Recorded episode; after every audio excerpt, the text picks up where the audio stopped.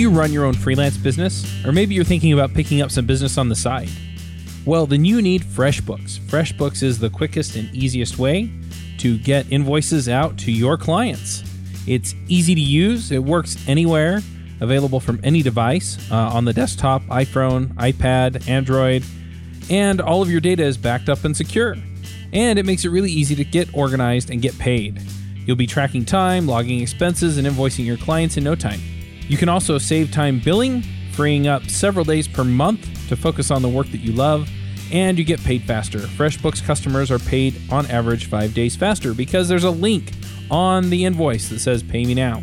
And it's a great way to grow your business. Plus, FreshBooks is offering a 30 day trial. That's right, 30 day trial if you try them out.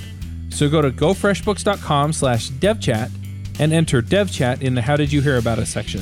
Once again, for a 30 day trial, go to gofreshbooks.com slash devchat and enter devchat in the How Did You Hear About Us section. Hey, everybody, and welcome to another My Ruby story. This week we're talking to James Shore. James, you want to say hi? Hi there. Now, we had you on episode 275. Uh, we talked about the evolution of agile or agile. I've heard it said both ways, and evolutionary design. And uh, I remember just being fascinated by a lot of the ideas you brought around. And I know that you're still working on a lot of ideas around agile. Do you want to just give kind of a a brief introduction to yourself and what you're working on these days, and then we'll dive into sort of your story in code. Yeah, absolutely. So I'm I'm James Shore. I've been been working in the Agile community as a practitioner, programmer, and a coach uh, since 1999. So I've been I've been around for a while, and uh, these days I am working on something called the Agile Fluency Project, which is uh, our goal is to help companies practice Agile at the level that's fit for them. We can talk about that more later, I suppose. Yeah, yeah, we'll definitely dive into it. To get us started, though, I really want to go back to how you got into programming in the first place. Yeah, let's see. Well, I was one of those I was one of those geeks that was fascinated by computers. So I started programming when I was a kid and I have this I have this memory. I was I was 15 and of course as a 15-year-old, I'm I, I, don't want to say how old I am uh, because it might be embarrassing. Older than but, 15. definitely older than 15. I was using, I was programming it on Apple II the language available on the Apple II was AppleSoft Basic. AppleSoft Basic had this this lovely capability in that you know it was, it was, a classic basic it had line numbers it had go tos it had go subs and it had variables that ended in symbols saying whether they were strings or integers or whatever and a dollar sign would represent a string mm-hmm. it, it had this lovely capability that you could use variables of any length but only the first two letters actually mattered so if you named a variable can and you named another variable cannery, it was it was the same thing. Oh, really? Yeah, yeah, because only the first two letters matter, and they both start oh, with CA. So gotcha. CA dollar sign would be the variable CA string. So uh, I'm, I of course, as a young geek, am really into Dungeons and Dragons, and actually to this day, I'm still really into Dungeons and Dragons. I don't know if that's something I should be proud of or not, but I was writing, as every young geek must do, I was writing a D&D character creator. And it was the most complicated thing I'd ever written. Mm-hmm. And I'm slinging the variables, you know, NA string for name, RA string for race, CL string for class, and uh, go tos and go subs, and it's all it's all just you know the biggest, most complicated program I've ever made. And I have this memory of from one moment to the next, it was all in my head. And then something happened. Maybe i had to go have dinner or got distracted by something and i came back into it and the whole structure just fell apart in my mind oh, you know i think a lot of had that experience right yep. where you have it all and then poof it's gone and I, I could not remember what CL string stood for or NA string. I couldn't remember what anything stood for. I didn't remember what the line numbers meant.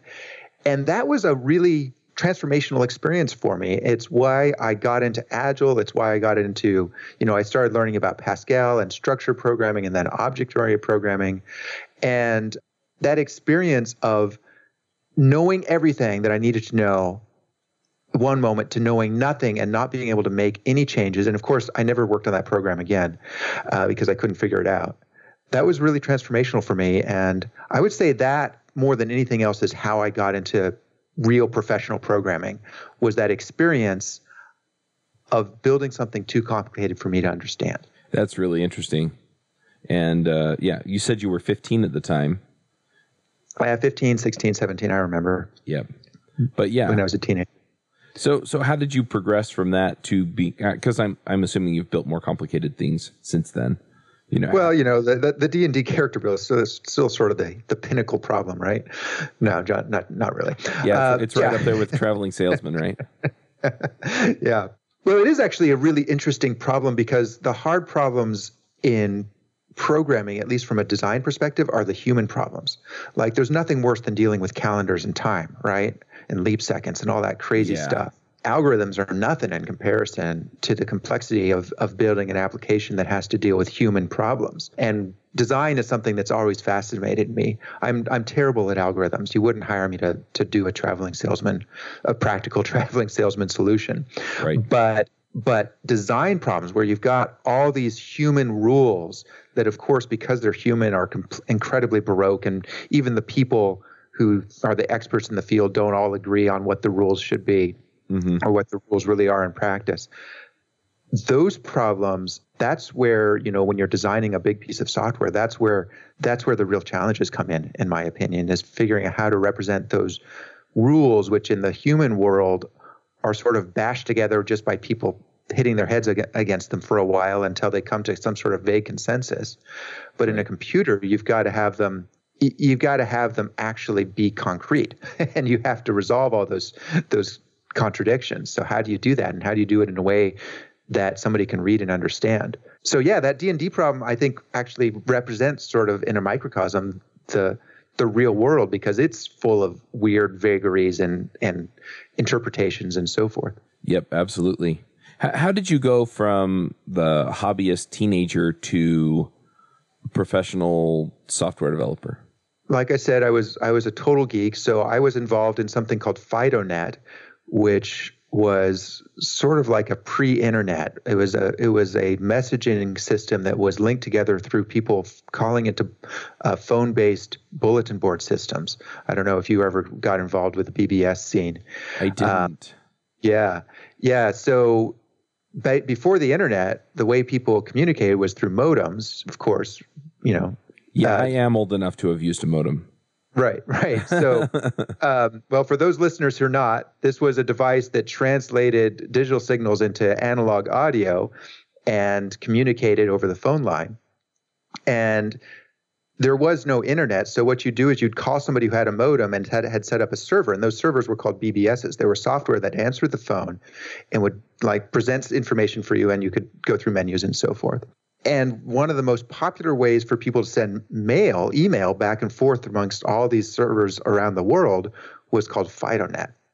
And so I was I was uh, running my own point system, which was sort of a, a parasite on the maiden FidoNet system, in that mm-hmm. I pulled data down, but I didn't call and forward anybody's email to anybody else.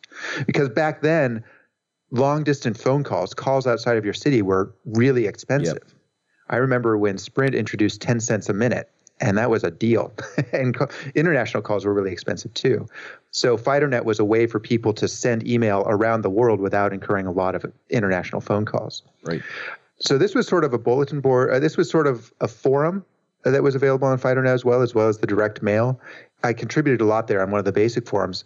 Somebody, a company, saw what I was writing and hired me based on that work. And so that was my first real job out of college was working for a company working in BASIC, doing point of sale software for companies that did glass replacement in the auto industry, auto glass uh, shops. Oh wow.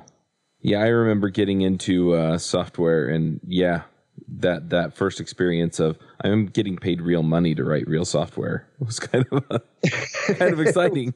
it was. You know, I was I was fresh out of college and I was woefully underpaid. I'm not even going to say how much I was paid. It was it was very underpaid, and I didn't have a car, so I rode my bicycle to to work every day. But it was my first real job, and you know that was that was my ticket in. And even from that first job, I was always interested in how can we make software actually work. Uh-huh. Um, how can we keep it in our heads, not have it fall apart like I had that experience I had when I when I was a teenager. So I was I got very interested in software process design and and software technical design, and that's what eventually led me into the agile field. Yeah, that's that's exciting. In fact, why, why don't we go ahead and make that transition to the agile field? We had you on to talk about agile development and agile. I'm trying to remember the exact terms, but yeah, you know, we talked a lot about that, and you know, I understand that you haven't done a, a ton with Ruby. So yeah, so yeah, do you want to talk a little bit about that transition to agile and what really connected with you there? Sure, sure. You know, I have I have programmed in Ruby, although it's it's I have to admit it's it's not my right. my main my main tr- purpose. Uh, I have never used Rails. I might I might be the only Ruby programmer, one of the few Ruby programmers You're who's not. never used Rails. But uh, I, I, did use Ruby to write a Monte Carlo simulation for uh, yet another D and D project. So there is that. I have done real real software, but uh, just for a hobby. But um, uh, what got me into Agile was one of my after I'd been in the industry for about five years. I was in a situation where I was still trying to figure out how what's the process for doing software? How do you develop software as part of a team? Uh-huh. And the the thing of the day was waterfall. That was clearly and obviously the right way to develop software. Everybody knew it, everybody did it or aspired to do it. And I had this book that was published by IBM or a bunch of IBMers.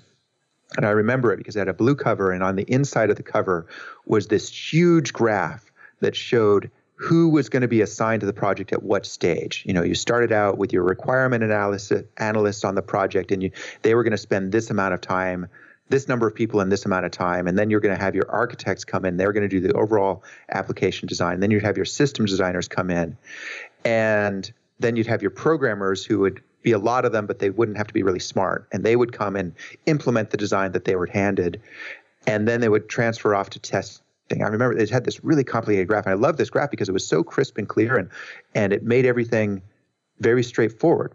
And so I remember I was at a company. We were building automation for robotics for chip fabrication plants, like you see at Intel. And these these robots would transfer the chip wafers from one station to the next. And they were doing this process better than anybody else ever had that I'd worked with. Mm-hmm. Uh, they were really doing it by the book. They had a tool called Rational Rose, which was a sort of a it was called a computer assisted software engineering tool. It would take diagrams that you drew, all your design diagrams, and it would automatically translate them into code it wouldn't actually write the software, the code part, but it would make all the classes and methods and everything you needed. They had giant plotters to print out these diagrams and they hung them on the wall. They did use cases, uh, everything by the book. It was the worst failure I've ever experienced. It was oh, a complete disaster. it was terrible. You know that that case tool, Rational Rose, it had this this lovely capability that if you um, when it generated the software for you when it auto generated the the structure of your application if it didn't recognize a method uh, it would comment it out. But also any comments that were outside of methods when it regenerated were just, it would just erase. So if you renamed a method and then ran the case tool twice the first time it would comment it out and the second time it would erase it. So that was and it, it, couldn't it was all binary format so you couldn't do uh, couldn't have two people editing the same the same diagram at the same time. And of course there's just a couple of diagrams for the entire system. Mm-hmm. it was it wasn't just rational though. We switched away from that. It was just the whole idea that you can predict so precisely who's going to be doing what and have everything just flow from one person to the next. It just it didn't work. It the places it had worked it had worked despite the process not because of it. Right uh, but I was I had been really invested in you know I knew from reading all these books that this was the right way to do it. So I came away from that feeling very disillusioned. You know, well if this isn't the way to develop software, how can software possibly right. be developed? And I ran across a book called Modeling in Color because back in those days, because Waterfall was all about getting the design right before you started programming, there were all these books about how do you write your designs, how do you model them, how do you draw your design. Uh, there was the Universal Modeling Language, was the sort of the big new tech of the day. This is in late 90s. And uh, one of these books was Modeling in Color, and also Martin Fowler had a book called UML Distilled. And oh, UML. yes, UML Distilled. And Martin Fowler, of course, is still to this day one of the premier people in the agile Agile community. And mm-hmm. he stuck into that UML distilled book a chapter, which got taken out of later editions when he stopped being the one responsible for it, uh, a chapter about lightweight processes. And this modeling and color, color book also had a chapter in it about a lightweight process called feature driven development. Well, lightweight processes were what in 2001, or maybe it was 2000, got renamed to Agile. It was this idea that rather than having this everything precisely defined in advance about how your process is going to work, and you have these people at this time and these people at this time, mm-hmm. that maybe, just maybe, having smart programmers instead of an army of dumb programmers implementing other people's design, having smart programmers who work together, self organize, and work directly with their customers to understand what needs to be done, maybe that would be a good idea. And this idea was just starting to sort of take root in the late 90s. It was very much a grassroots programmer driven movement. And as a programmer who'd just been really badly burned by waterfall done as purely as it could possibly be done and failing as badly as it could possibly fail, uh-huh. I just latched onto it. And I uh, tried out feature driven development. And then on that project, one of the people said, Hey, you should check out this thing called extreme programming on Ward oh, yeah. Wiki Wiki Web. and I said, Extreme what? And Wiki Wiki what? And um, I, I said, that sounds completely silly. And we're doing this feature driven development thing. So, no, we're, we're going to do that. But I checked it out. And at the time, Ward's Wiki, which was the original Wiki Web, was just this incredibly vibrant place with all these people experimenting and trying things. And extreme programming was being developed there. And so I read all about it. And on my next project, I tried it. And it worked really well. And from that point on, I was hooked. That's amazing. And I think it's interesting too. A lot of times we don't go look for these solutions until we really have the pain. Yeah, you know, that's you, so true. Do you think you would have found agile development or feature driven development if you hadn't had uh, a colossal failure, I guess, with Waterfall? Uh, I don't think, you know, if it had worked, I would have stuck with it uh, because mm-hmm. I wasn't looking for anything else. I think your point about we learn through pain is is so true. I think in in many ways the the best learning comes through failure. And I used to chair an experience report track for. I've, I've been involved with experience report tracks in conferences, and when people submit an experience report to a conference, they always talk about what they did that worked. But when I was selecting papers, I would always look for and encourage people to share what did they what happened that didn't work that caused them to go to what they did that did work. Mm. You know, mm. what's the context? Because there's all these ideas that work for certain people in certain situations. And I believe that they work, but that doesn't mean they're going to work for you and me.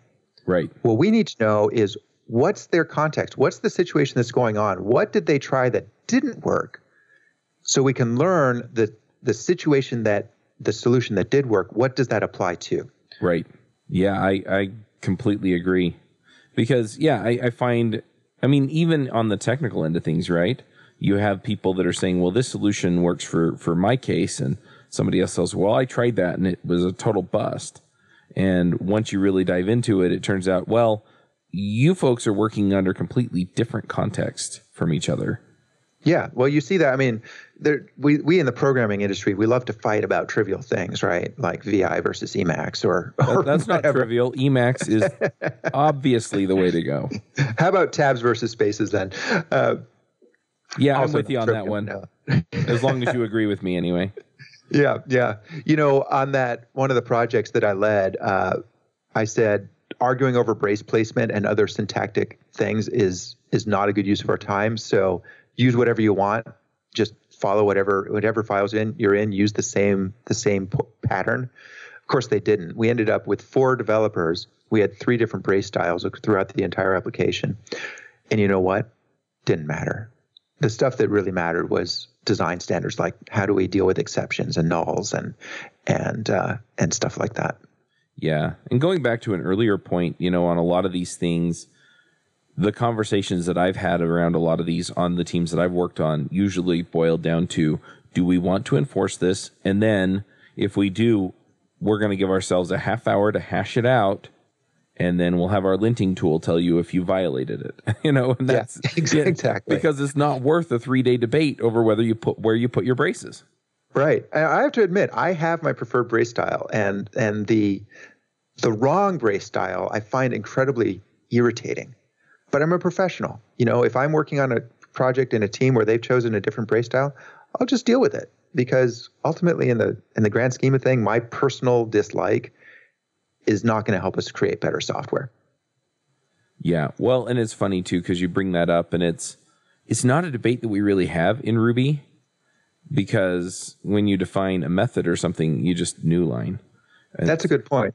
It you know it comes up more when you're talking about um, blocks, and even then, most people agree that if it's one line, it gets braces, and if not, then it gets a do end. Mm-hmm. And so mm-hmm. it's you know it, it it's really easy to just kind of conform because it just kind of flows naturally that way.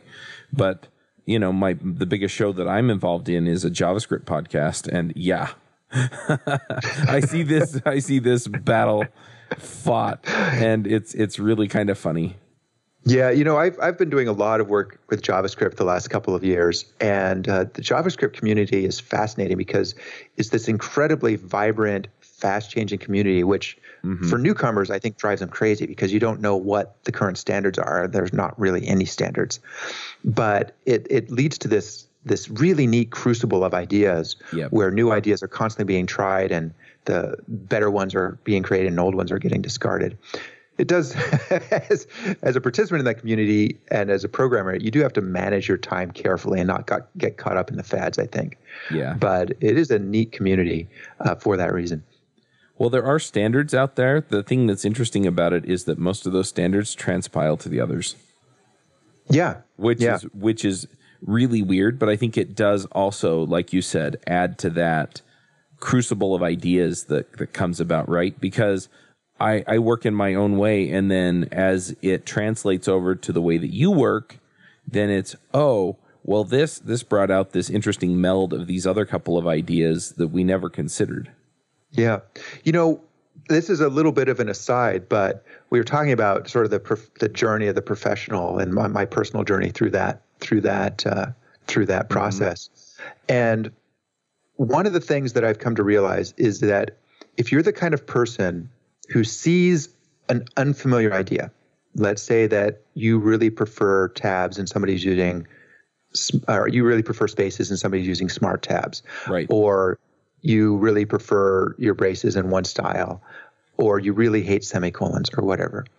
If you see something that somebody else is doing and it's different and you can't get past that, if you see the JavaScript community and you can't, can't get past the left pad debacle or the fact that there's a million dependencies or this or that, mm-hmm. and that's what you can, the only thing you can talk about when you engage with the community, that's a real sign of immaturity. I think the professional developer, the experienced senior developer, is able to look past those trivialities of style and find the substance. And the great programmers find what they can steal, not what they can yeah. dislike. I think that's absolutely crucial.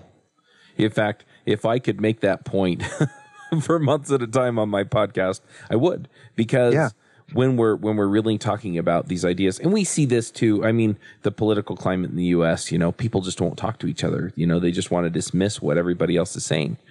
And, you know, it comes back around to that too. Well, it turns out that I talk to people who are on the complete opposite spectrum from me, and we agree on like 70, 80% of things.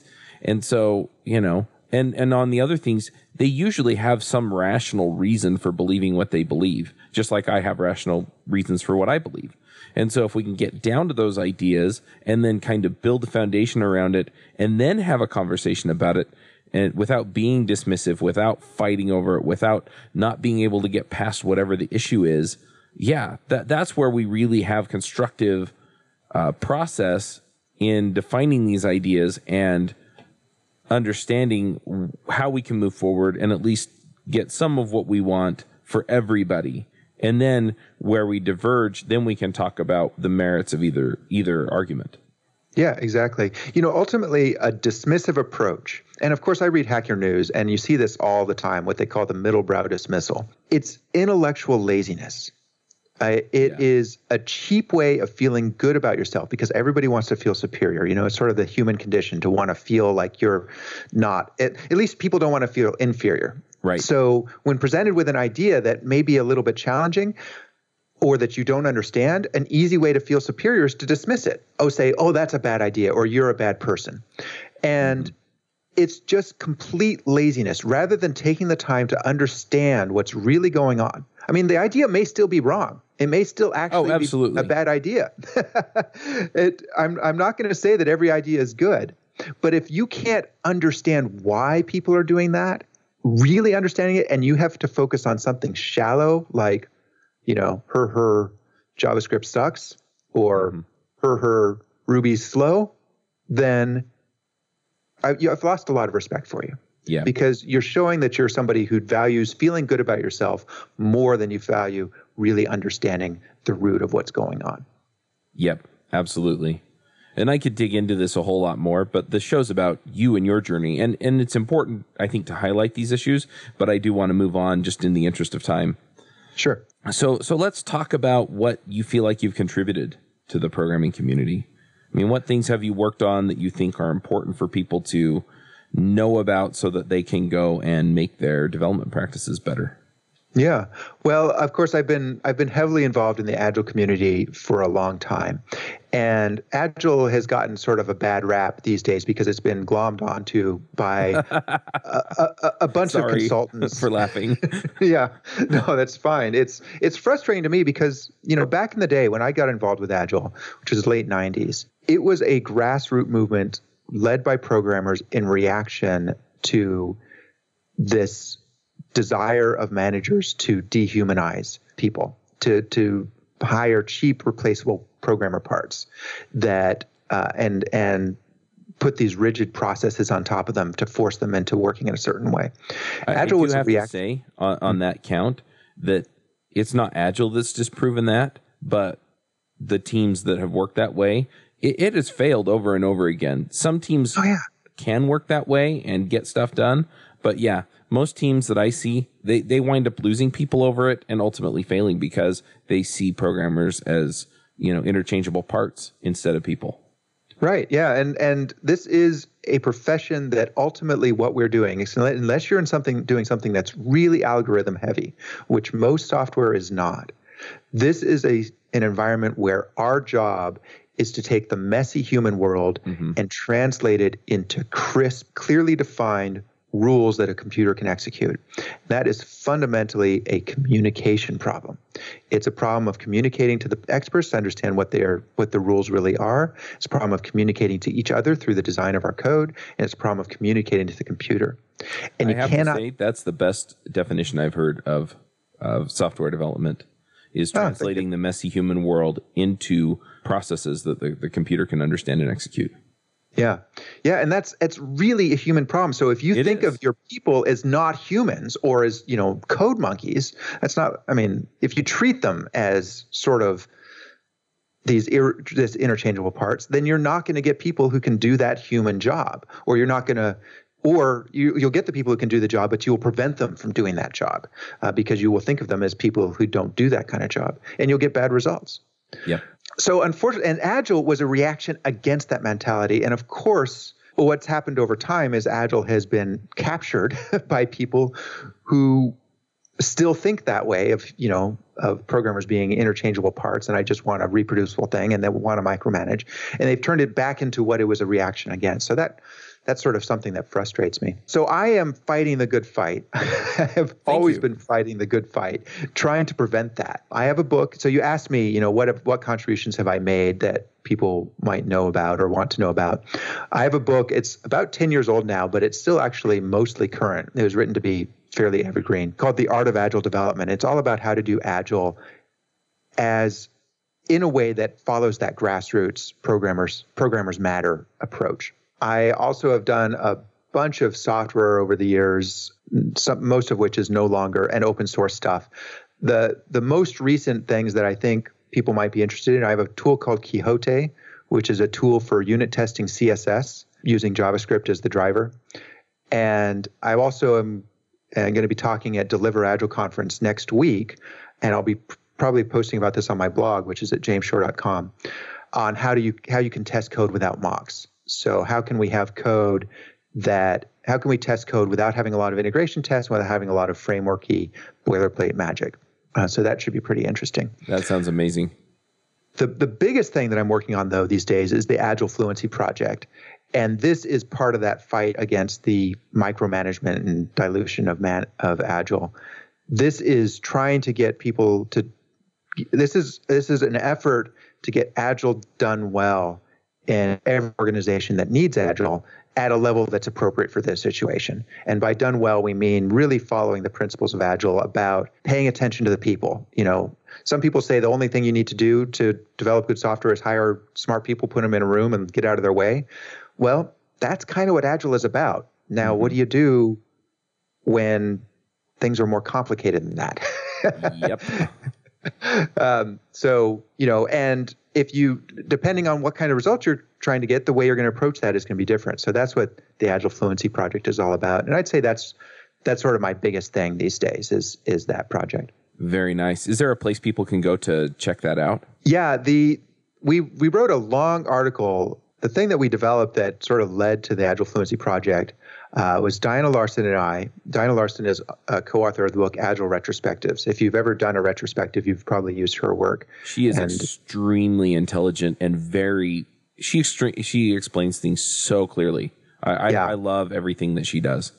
I, I, really enjoy working with her because I'm a programmer by background and she's an organizational development person. So all about the interactions between he, people and teams and so and managers. And so we do a lot of work together and we're, we're co-founders of this Agile Fluency project. And it's really neat to have these different perspectives. You know, me with a technical background, her with the organizational mm-hmm. development background. I just love working with her. So several years ago, back in 2012, we created something called the Agile Fluency Model. And what this was was a look at how does people's uh, fluency with Agile change over time? How do teams change over time? And we published the, we we shared this out with a bunch of people to get their reviews, and one of them was Martin Fowler, and he ended up publishing it on his site. And uh, just recently, we have uh, we have updated that article. We've put out a completely rewritten second edition that goes into a lot more detail about. It's really something you can share with your managers. It's about what should you expect from your agile teams. What kind of benefits will you see from different types of agile? What kinds of investments do you, as a manager, need to put into your organization to get those results? And then, as team members, what and and people interacting with teams, what kind of skills and proficiencies do you need to have? So it sort of lays out everything you need to know without being specific to any one agile methodology. You know, I'm an extreme programmer from way back, but Scrum is really popular, Kanban is really popular. All of these work in the context of the Agile Fluency model. So if you go to agilefluency.org, there'll be a link to that model, and that's sort of a good place to start. And then there's additional material on that site that we offer for people who are who are interested in working with us to to learn more or do more. That's awesome. And I'm just kind of browsing the the website a little bit and I mean, there's a lot here that just, yeah, it's it's almost a guided tour for how to self organize so that you can uh, create the environment you want to work in. Well, exactly. I think I think that that word you use, self organization, that is something that people forget especially the micromanagers mm-hmm. and, and the consultants making a buck off of the micromanagers. Agile is about working together as a team to choose and create the process that is the best fit for what your organization needs. Yep. And it's about self organizing around that. Now, in the early days of Agile, what was really hard for people and where Agile would fail or people would burn out on it was that they couldn't get support from the organization mm-hmm. to do that self organization because that's threatening to managers. I'm not saying managers are the bad guys, but there is a certain but in order to do agile well you have to have management support the willingness for you to create a cross-functional team who's going to make their own decisions about what to develop or at least how to develop it. And if you don't have that it's you can still do agile but there's going to be this job of somebody who's shielding the team from the rest of the organization and that's a very that's a very tiring job. People would burn out on it.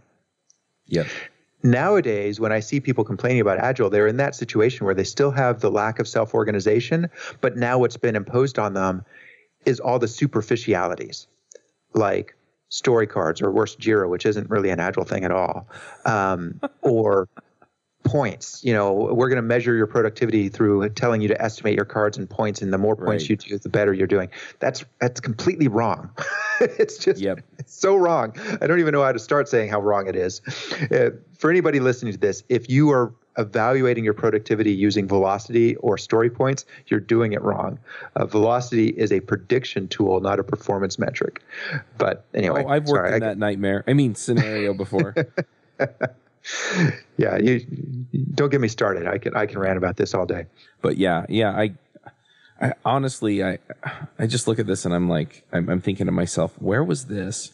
You know, uh, you know, seven, eight years ago when, you know, when I was in like the nightmare team or when I was trying to organize, you know, and not knowing exactly what I was doing, because I think a lot of these tools, it's it's not just for software teams to adopt on their own, but I mean, I was I'd, I'd been programming professionally for like two years when I became a team lead. And so just having the tools, like having a guided path for this, it would have been so handy to have because it would have been, okay, look, we're going to talk through these things right now. And we're, we kind of have an eye on what's coming next. But, you know, we're, we're going to start creating this system that we all, you know, feel good about, that we're all going to follow, that's going to work for us and you know there, it takes some other organizational leadership skills that you have to have in order to be a team lead that can you know guide this kind of thing through. But yeah the guide rails were well i could have gone out and become a certified scrum master or something like that. And so something like this where it's like look figure out what works for you and here are some ideas. Yeah just so so valuable. Yeah, yeah. Well, that's the intention. I hope people do find it valuable. We do have something called the Agile Fluency Diagnostic, which is for people in a situation where they have. Uh, typically, this is consultants or internal consultants, but people who have influence over the way work is done across five or more teams, a bunch of teams in the organization. oh interesting Yeah, there's something really interesting that happens there. If you look at a single team and you look at their the results they're producing, it's easy to say, well, they're not producing the results you want because the team's doing it wrong. Mm-hmm. And I've known some organizations that were really blame oriented who would fire the manager and dismantle the che- team if the team wasn't producing the results they wanted to see. right But the fact is, is that organizations are built, as Diana likes to say, organizations are built to achieve exactly the results they get. And if you're seeing a lack of performance, maybe it's the people on the team, maybe it's the manager, but most likely it's the organizational system preventing the results you want because the system, the context in which a team lives, has so much more influence on the team than uh, on their on their bigger picture behaviors than than necessarily the team itself. Assuming you're doing a decent job of hiring, and if you're not, that's still a systemic issue. Yep You know, if you can't hire capable people, that's a systemic issue. If you are hiring capable people and they're not doing a good job, there's something wrong with your system. So the Agile Fluency Diagnostic, when you're working with multiple teams, five, ten, uh, one of the companies we worked with here in, in Portland had 50 teams, is a way of looking at what's going on across all the teams and then when you see a trend when you see 80% of the teams having trouble in a particular area or doing well in a particular area that tells you about the organizational system and what you as because this is a tool for helping leaders decide what to do strategically you as a leader can do to invest in improving that system rather than saying oh well this is just the people involved because it's never the people I mean, sometimes there's individuals who are toxic, but usually, usually it's the environment you've put them in and the constraints you've put in, often even unwittingly, that are preventing success. Yep. I have nothing to add to that. Yeah, I think you hit it right on the head. So I'm just going to ask is there anything else that you're currently working on that you want to shout out about before we get to picks? So I am very excited about this testing without mocks. You know, I am a programmer by background. I do a lot of this agile work, which because it's a human problem involves a lot of non-programmer stuff. But I, I still do a lot of programming and I'm most excited from a programming perspective about this testing without mocks idea.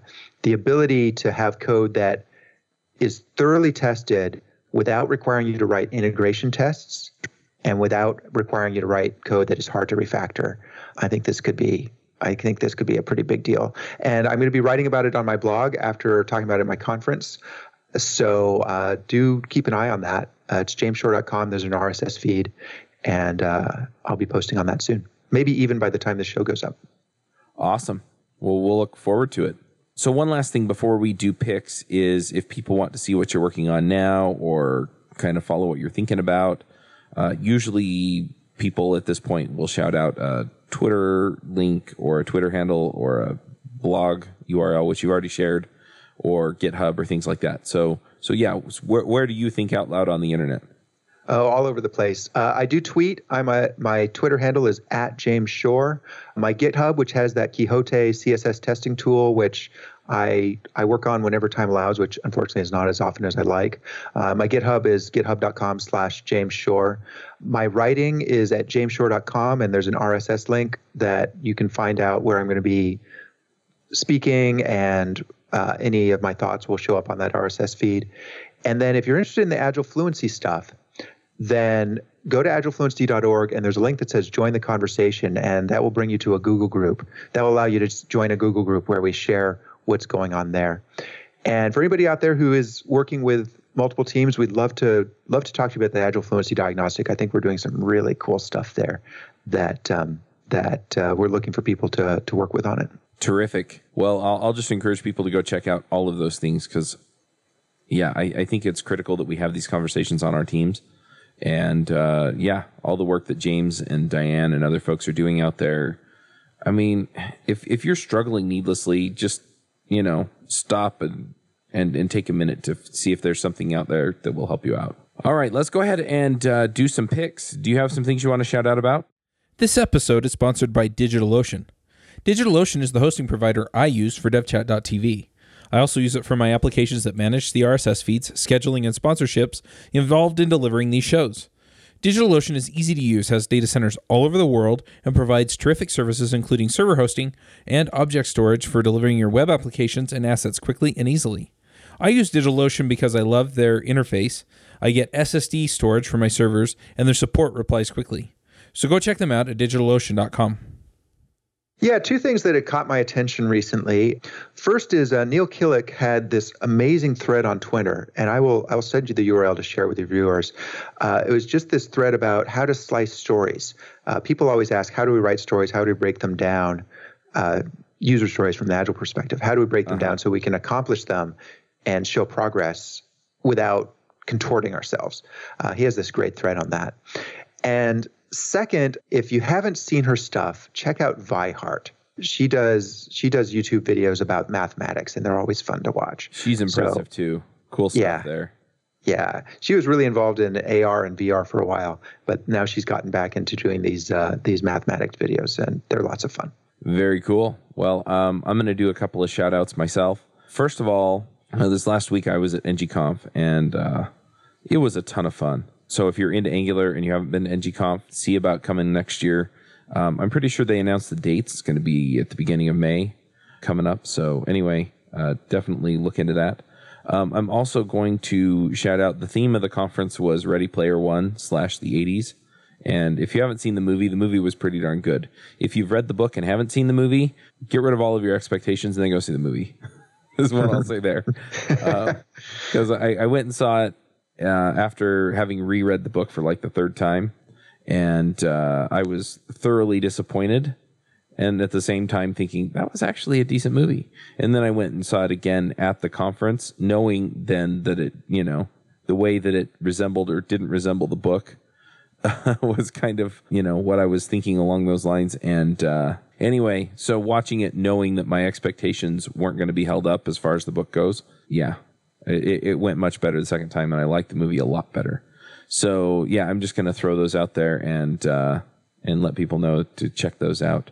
Um, I've also been doing interviews with people at conferences. So if you want to go see interviews, so far I have NGConf and NG Atlanta. So those are both Angular conferences.